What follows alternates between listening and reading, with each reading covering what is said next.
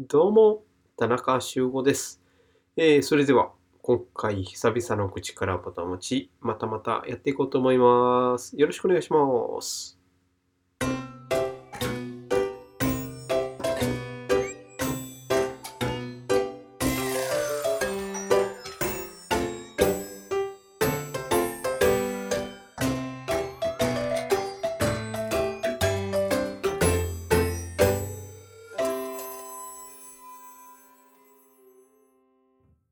今回はですね、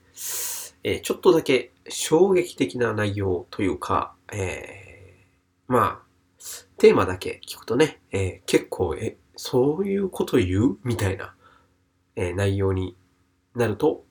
思います。で、えどういうことを今日は話すのかというと、え真実には意味がないっていうようなね、えことをちょっと話そうかなと思っております。で、えー真実って、こう、やっぱり大切だと思いますよね。うん。あの、真実には意味がないっていうと、その真実そのものが大切でないと思ってしまう方もたくさんおられるのかなと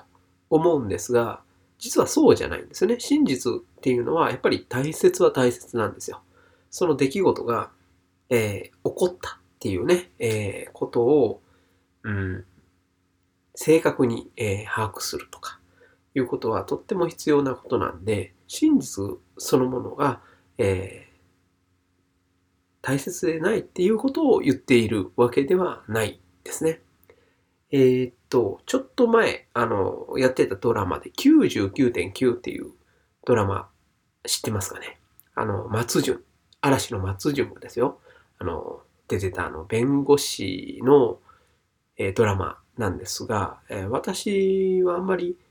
ドラマとか見ない方なんですが、あれ結構ね、面白くて、えー録画なんかしちゃったりして、え見れないときはね、え見てました。うん、結構面白かったです。で、ああいうドラマを見てると、やっぱりその真実っていうものが、えとってもこう大切で、全ての人に重要視されるというか、うん、全ての人にとって、うん、なんだろうな、大きな意味を持つものだというふうに、こう思われがちなんですが、実はそうではないんですね。えーっと、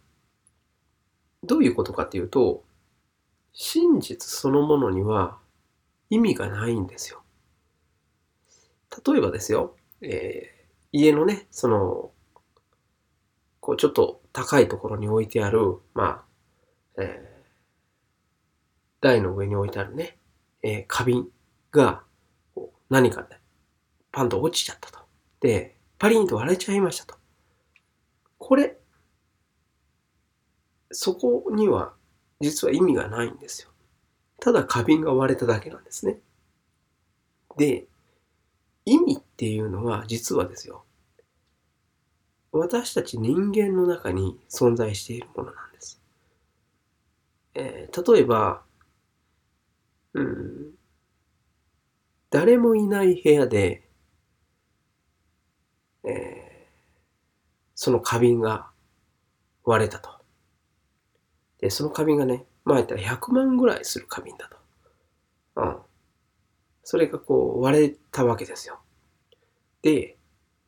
誰もいない部屋なんです。そしてその部屋にはもう二度と誰も入らない。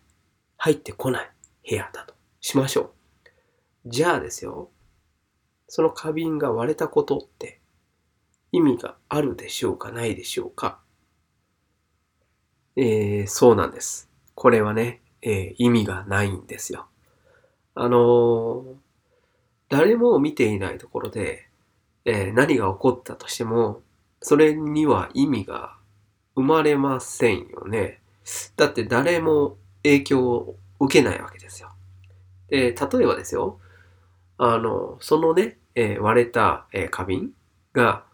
えーまあ、すごく高かろうと、安かろうと、まあ、なん、なんでもいいわけですよ。で、もしその割れた花瓶を、まあ100年後にね、えー、誰か人間がこう見たとしても、えー、それがね、えー、ただ割れた花瓶であって、えー、100万円するとか、えー、しないとか、えー、そういうことにも全く意味をなさないわけですね。で、この真実、事実、現実っていうものには、実は何にも意味がなくて、その出来事が起こる、そのプロセスだったり、なぜ起こったのかっていうことには、まあ、えー、原因があるので、その原因、まあ、えー、因果関係ですよね。そこを、うん、まあ、ちゃんとね、学ぶことができれば、えー、どういうようなことをすれば、こういうような現,、えーと、現象がね、起こりますよ、みたいなことはね、えー、学べるわけですよ。だからそこには、うん、そのプロセスには、利用価値みたいなものはあるかもしれません。でもそれは私たち人間がえー、便利だとか、うん、好きだとか、心地よいだとか、またそうなりたいだとかっていう何かのね、えー、働きかけ、意志があって初めて、えー、そこが意味をなしてくるわけです。だから、えー、花瓶が割れようが、え、こうね、なん、なんだろうな。まあ何でもいいんでしょうけど、その出来事、起こった出来事そのものには、本当は意味がないんですよ、と。っていうね、えー、お話でございました。えー、その出来事に、どういうような意味を持たせるのかは、えー、あなた次第ですと。いうことで、えー、今回の愚痴からぼたもちは終わろうと思います。ありがとうございました。